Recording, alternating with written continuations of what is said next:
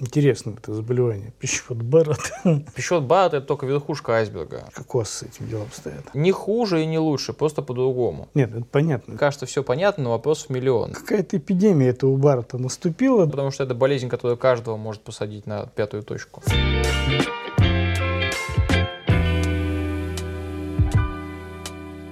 Дорогие друзья, уважаемые коллеги, Рад приветствовать вас в нашей желтой студии. И у нас сегодня замечательный гость Сан Саныч Смирнов. Александр Александрович. Э, Александр Александрович, напомню, вам э, является руководителем отдела эндоскопии нейрохирургии и неотложной медицины, а также доцент, доцентом кафедры госпитальной хирургии номер 2 Первого медицинского э, университета города Санкт-Петербурга ИП Павлова. Так точно. По ИП запомнил. Да. Александр Александрович, э, я рад, что мы с вами снова встретились. Я помнится, мы уже какие-то темы начали поднимать, и я так понимаю, что это только начало разговора. А сегодня мы начнем с вами еще одну тему. Тема касается новой или уже старой модной болезни, которая там такой подняла фурор, собирала большие целые конференции, причем международные. И что на сегодня происходит в этой теме? А тема называется пищевод Баррета. Что, что, что, что сегодня нового в пищеводе Баррета? Владимир Александрович, э, приветствую вас также. Э, вечный вопрос. Вечный вопрос с пищеводом Баррета. Я бы сказал так. Э, во-первых, слухи о смерти Остапа Бендера сильно преувеличены. Да, и мы с вами, как эндоскописты, да, знаем это прекрасно, да, что Э, да, пищевод Баррета есть. Да, ну, я придерживаюсь того мнения, что пищевод Баррета все-таки это метаплазия кишечного типа. Да, и это, это все-таки выраженные изменения, да, то есть нельзя называть, ну, собственно, не только я придерживаюсь, я просто продолжаю мнение людей, которые написали много грамотных рекомендаций, да, это в основном западные рекомендации, наши, которые э, писали с использованием э, этих западных материалов, вот. Но э, хотелось бы сказать о том, что, конечно, прогрессия в дисплазии и рак, она э, не так значительна, особенно на нашей территории, да, то есть все-таки э, белое европейское население и американское почему-то страдает этим больше намного. Вот, поэтому э, думаю, что мне кажется, что частично такое вот увлечение лечением э, пищевода Баррета и, собственно, ГЭРБа связано с с тем, что существуют отличные лекарственные препараты, и они разные. И это как бы следующая эволюция. Сначала все язвенные болезни лечили ДПК, потом вылечили ее. Потом были хронические гастриты. С ними там справиться полностью не удалось. О, боже, а тут еще и ГЭРД появился, да, и это как бы, конечно, очень классно. Вот, но мы говорим о том, что есть ГЭРД, и мы с ним тоже сталкиваемся, да, но это все-таки прерогатива гастроэнтерологов, да, они этих пациентов лечат, и мы, в общем, зачастую не знаем, э, как это все происходит, потому что они от нас после заключения эндоскопии. Почему не знаем? Мы находим этот барот сам. Да. Вот... Нет, я имею в виду ГЭРП, то есть мы не говорим про барот, да, то есть а. мы не говорим про морфологические изменения, мы говорим про то, что очень много пациентов испытывают симптомы изжоги, которые укладываются в клинику ГЭРБа, да, а, Дальше они приходят к нам, да, у кого-то мы видим метаплазию. Мы, ну и, соответственно, ну и что мы должны сделать? Мы должны взять биопсию, да, но не всем. И какую биопсию? То есть, на самом деле, вроде кажется, все понятно, но вопрос в миллион, да. То есть, должна это быть таргетная биопсия? Или это должна быть там э, четырехквадрантная биопсия каждые 2 сантиметра, да, по Сетловскому протоколу. То есть здесь э, вопросов масса. Вот. Ну, вот. они уже все расписаны. То есть уже такое количество литературы и такое количество всяких симпозиумов уходило по пищеводу Баррета. И ну, такое сложное впечатление, что там уже обсуждать так вот достаточно. Конечно. А самое главное, что этих пациентов-то немного. Да? То есть написано очень много, э, обсуждений очень много, а пациентов мало. А, вот на этапе становления, когда мы только столкнулись с этим пищеводом Баррета, помню, еще работали в областной больнице вместе с Олегом Борисовичем Ткаченко, и тогда только появилось это заболевание, о нем начали так, ну, оно появилось давно, и Барретом написано очень давно, да, а мы вот обратили внимание. И в какой-то момент из дней, то есть, когда у нас запись там по 20 человек на гастроскопию, так вот дверь открываешь и спрашиваешь, а, ну, там, с чем сидите все? Это контроль Баррета пищевода. Мы тогда поняли, что какая-то эпидемия этого Барта наступила, да, и в последующем начали как бы проверять, к чему это все привело. Ну и, соответственно, там все различные симпозиумы, различные написанные, скажем так, русские и нерусские работы, да, по этой тематике привели нас к тому, что было очень много гипердиагностики, которая к Барту не имела отношения. То есть зачастую грыжа пищеводного отверстия диафрагмы, да, и, соответственно, воспринимался как пищевод Баррета. Э, соответственно, сегодня, ну вот по себе могу сказать, ну в отделении, ну дай боже, там раз в неделю, раз в месяц, ну пройдет какой-то барат э, такой, ну, на который, наверное, бы стоило обратить внимание. Сан Саныч, как у вас с этим делом обстоят? Ну, у нас, э, у нас, в общем, наверное, близко к этому. Я бы хотел остановиться немножечко на том, вот в чем различие между... Вообще, что такое центр высокого уровня э, применительно к Баррету? И в чем различие его диагностики и диагностики всех остальных? Да, я бы хотел сказать, что несмотря на то, что я там занимаюсь пищеводами много лет, у нас есть и локальные хирурги, и люди, которые занимаются грыжами пищеводной диафрагмы, неплохие морфологи, которые занимаются воспалительными и неопластическими заболеваниями. Но я бы вот э, не наш центр, да и не большинство вообще там у нас в стране, э, к центрам высокого уровня в диагностике и лечении пищевода Баррета не отнес. Почему? Почему? Потому что э, есть очень хорошая, есть очень хорошая статья европейская, где приводятся как раз критерии. Мне очень понравились критерии. Да? То есть это делается на основе анализа большого количества больных, то есть это серьезный опыт, который, по-моему, бельгийский центр или голландский, вот не помню. Вот. Они говорят о том, что э, ну, это, собственно, и в рекомендациях это тоже озвучено, да, что для того, чтобы быть экспертом, нужно э, как минимум проассистировать на каком-то количестве диагностических кейсов, когда ты нашел дисплазию и рак в пищеводе Баррета, а удалить какое-то количество кейсов, там, не менее, там, не только удалить просто в опыте в своем иметь, да, а его ежегодно поддерживать. То есть мы говорим о том, что центр высокого уровня, он ежегодно имеет определенное количество этих пациентов, то есть а, скилл поддерживается навык и диагностики, и лечения он поддерживается. То есть, соответственно, каждый в этом отделении знает, где стоит уксус, как выглядит рак, откуда брать биопсию, чем отличается колпачковая там, изекция от э, мультибента изекции и так далее, да, то есть и что такое диссекция, из какого конца вообще браться за все эти инструменты. Это как минимум. Где Когда находится, за них, самое главное, да, где находится локальный хирург, если у нас дырка в пищеводе после колпачковой инъекции, да, и вообще умеет ли он оперировать пищевод, а, и, ну и много других вопросов, да. И, собственно, ну, основное все-таки это поток, большой поток и личный опыт доктора, который сегодня встал к станку и смотрит этого пациента. Вот. И вот эти доктора, у которых вот это количество кейсов, допустим, диагностических имеется за плечами, да, они могут дать таргетные биопсии. Только таргетные биопсии. Э, при этом используя как минимум узкоспектральную эндоскопию, а лучше еще и зум-эндоскопию. Ну и, естественно, никто не отменял уксус. То есть вот используя все это, можно брать таргетную биопсию. То есть, по сути, один-два биоптата из пищевода Баррета. Даже из длинного сегмента. Если ты все внимательно смотрел. Мы с вами знаем, да, какое количество времени нужно затратить на, допустим, сегмент там, 10-сантиметровый, да, чтобы точно, это, насколько я помню, доказанные данные, да, что один квадратный сантиметр Баррета – это одна минута. Это позволяет э, значительно повысить частоту диагностики раннего рака в пищеводе Баррета. Ну, соответственно, если у нас 10 сантиметров, то есть это сколько там квадрат сантиметров? Там 20, то это 20 минут. Это плюс еще покрасить, отмыть, осмотреть, сфотографировать, взять биопсии. Ну, то есть на полчаса специалист как бы в этом пациенте Без наркоза. застаивает. Без наркоза это, наверное, все-таки невозможно. Вот, кстати, очень хороший вопрос, очень хороший комментарий, я бы сказал.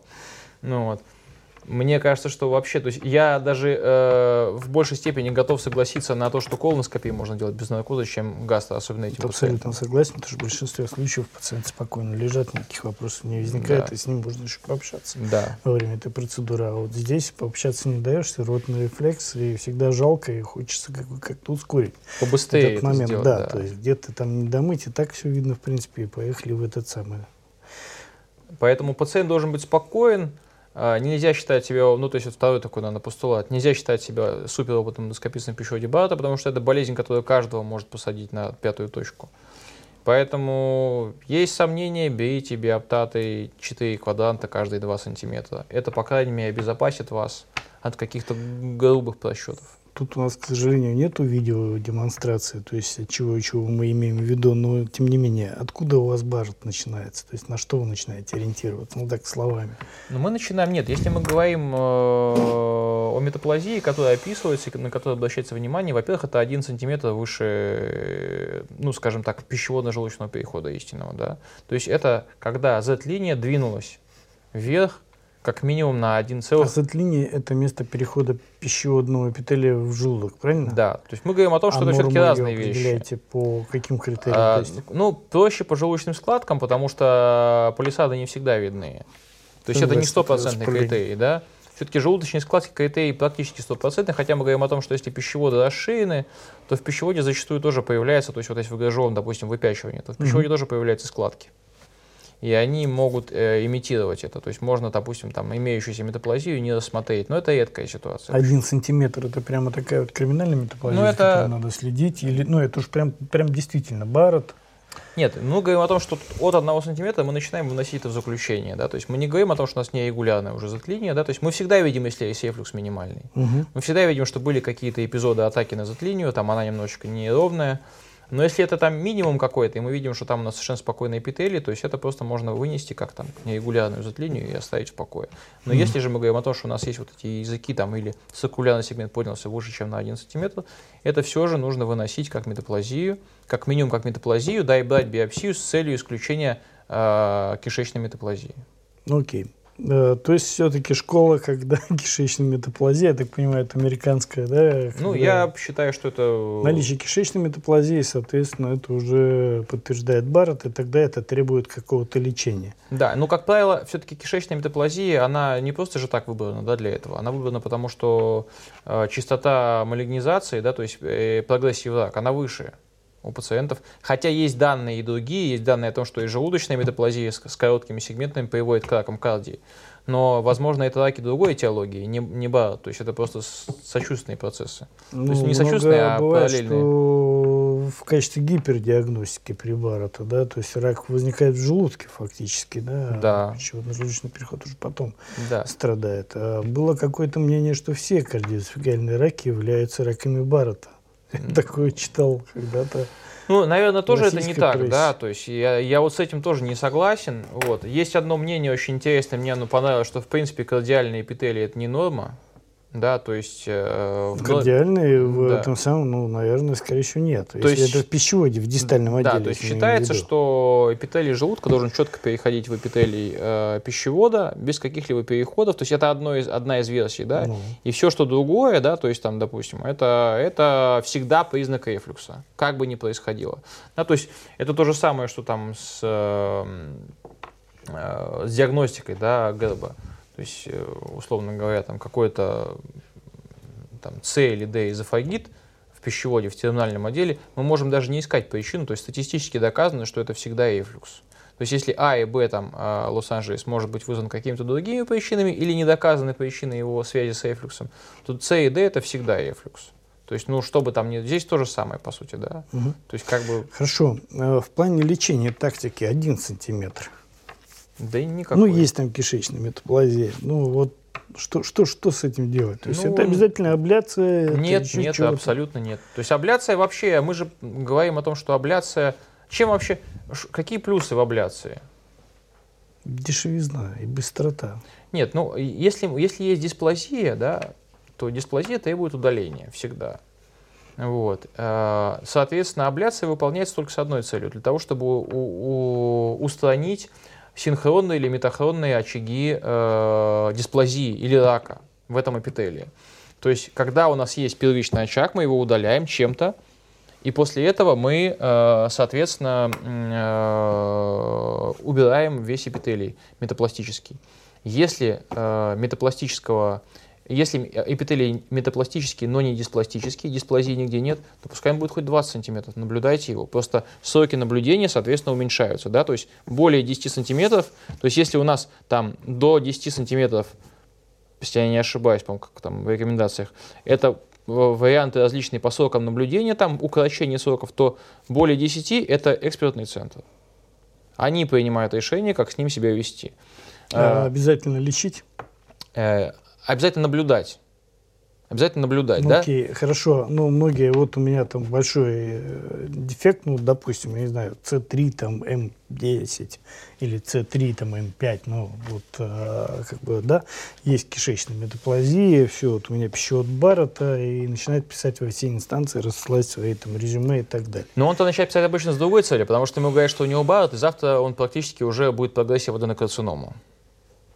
И он говорит, Ну, что мне надо срочно да. все убрать, и чем более радикальный будет способ, и на самом деле, как правило, э, эти пациенты попадают к э, врачам, которые потакают им в этой ситуации, говорят, ну, мы вам сейчас поможем, там, абляцию сделаем.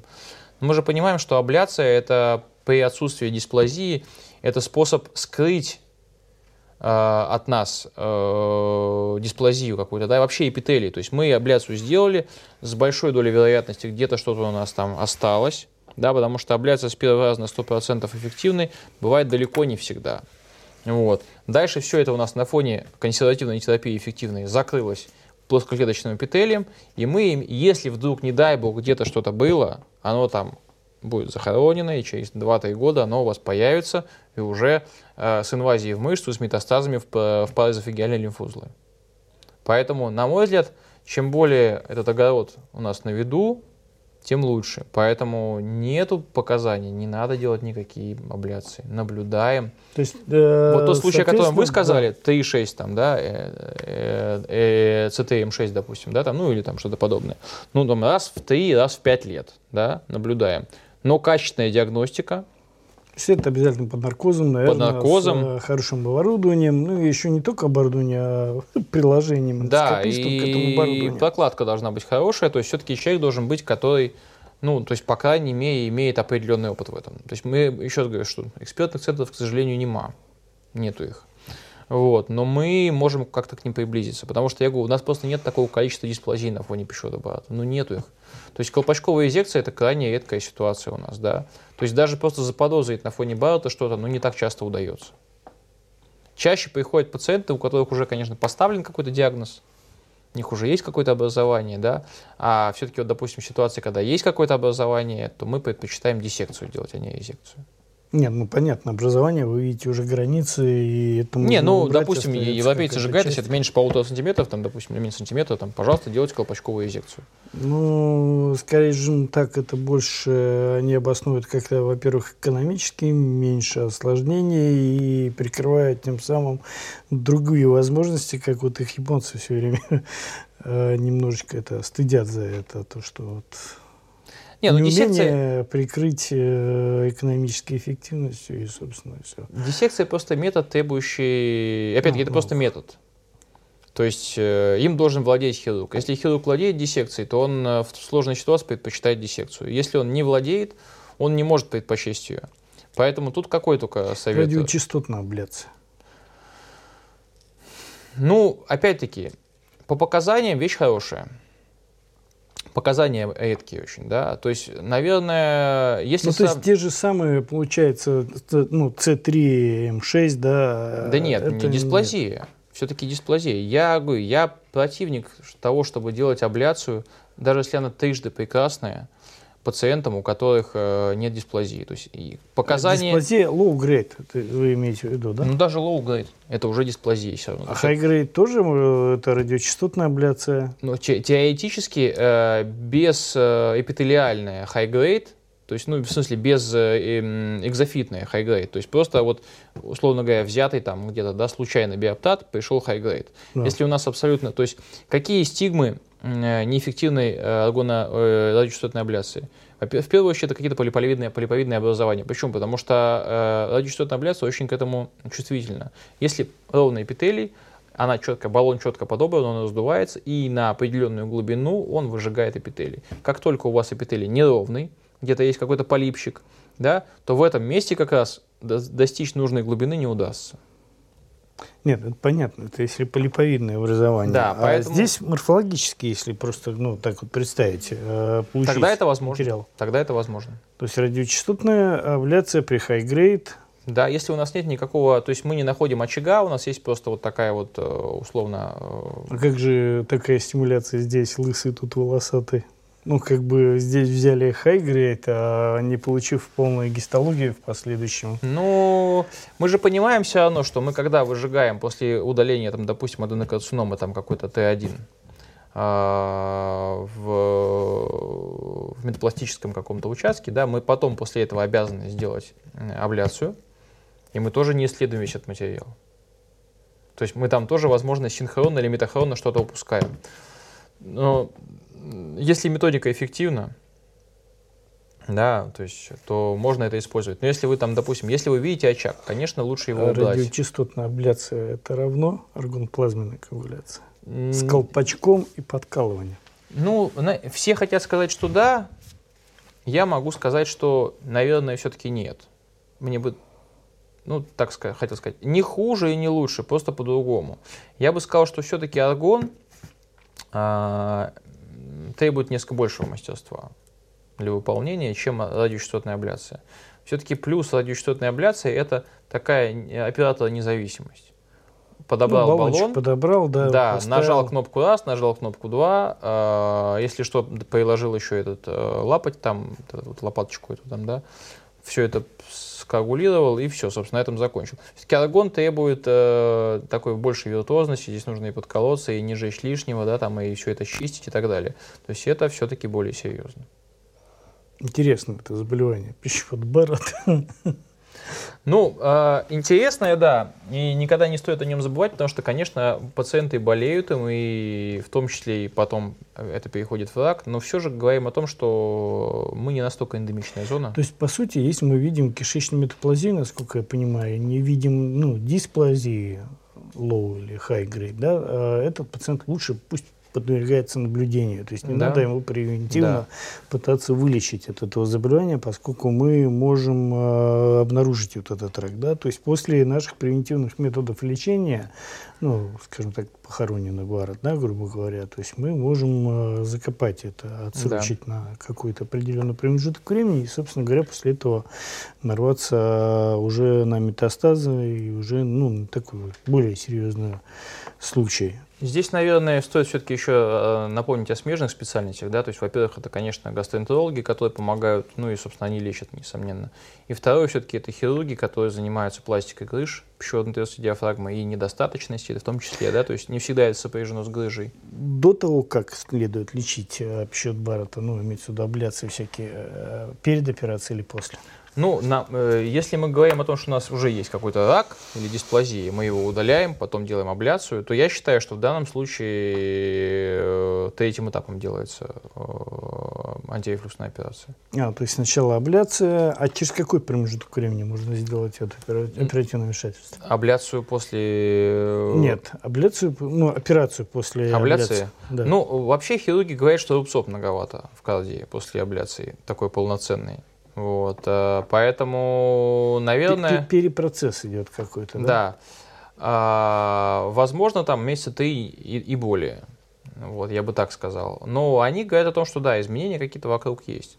Поэтому а, из-за этого а зачастую... если раньше это сделать? Ну, нет? такой вариант тоже существует, да. Но если раньше это сделать, допустим, а наше образование да, находится в кардии, допустим, да, да, то может быть неудобно его оперировать. То есть тут тоже разный, потому что пищевод при фундупликации не только производит фундупликацию, то есть восстанавливается зона пищеводно-желчного перехода, иногда пищевод немножко не вводится, да, то есть это все меняет структуру, и нам может быть намного более неудобно вот в этой манжетке сформированной, допустим, там делать Нет, инъекцию. Ну, манжетки понятно, имеется в виду, что если фактически сейчас вот мы сделали э, либо аргон плазменную, либо резекцию, и ну, там неделя-две, и хирурги взялись за этот процесс. Не, ну это нормально в принципе. То есть, наверное, надо смотреть, то здесь, мне кажется, нужно какие-то свои внутренние клинические стратегии вырабатывать в каждом конкретном э, учреждении.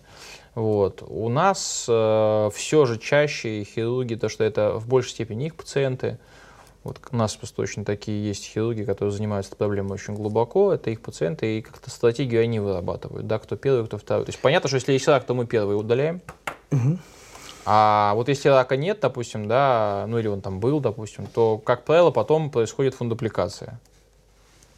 Э, Еще один такой есть момент. Гастроэнтерологи любят такими пациентами заниматься, и причем берут их там и ведут таблетками, таблетками, так вот уже год-два, и там, ну, и, ну, Наверное, по-моему, если не ошибусь, но у меня есть парочка пациентов, когда они действительно таблетками помогли. То есть на фоне антирефлексной терапии у пациентов там небольшие очаги, там сантиметр-полтора, где-то они стали значительно лучше выглядеть. Ну, либо мы стали значительно лучше смотреть. Скорее всего, лучше выглядеть. То есть встречался такой случай. Вот как относишься? Я, э, слушай, я считаю, что э, мы с этого начали разговор, да. что э, пищевод БАД это только верхушка айсберга. То есть на самом деле когорта этих пациентов, которые получают лечение у гастроэнтеролога, намного больше просто. Она очень большая, и мы их просто с тобой вообще не видим. Они даже до эндоскопии зачастую не доходят, они там э, симптоматически лечатся блокаторами и чем-то еще там, да, и все, и все у них хорошо, в принципе. Поэтому на самом деле потенциал хороший, да, ведь изжога само по себе показанием эндоскопии не является. Ну, согласен. Да. Вот. Поэтому есть там старшие изжоги, да, там есть какие-то э, пациенты, родственники в анамнезе, которые болели раком пищевода, есть там данные по HMI3. А как же этот самый Барретт, который бессимптомный?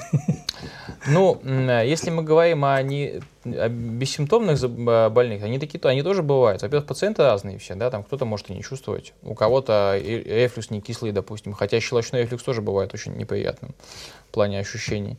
Вот. Э, ну, если пациент ни на что не жалуется, то он получит свою гастроскопию, ты же сам понимаешь, э, в 50 лет, когда она ему положена по возрасту, и все, не раньше. Согласен. Ладно, спасибо большое, Александр Александрович. Э, было безумно интересно. Такая вот тема, с одной стороны, в ней много всего, чего хочется пообсуждать, и с другой стороны, уже все вроде бы понятно. Если вы будете оставлять свои комментарии внизу под нашими записями, обязательно мы вот эти вопросы будем поднимать. Э, Сан Саныч, спасибо огромное. Спасибо, друзья, коллеги. Всем привет. Владимир Александрович, спасибо большое.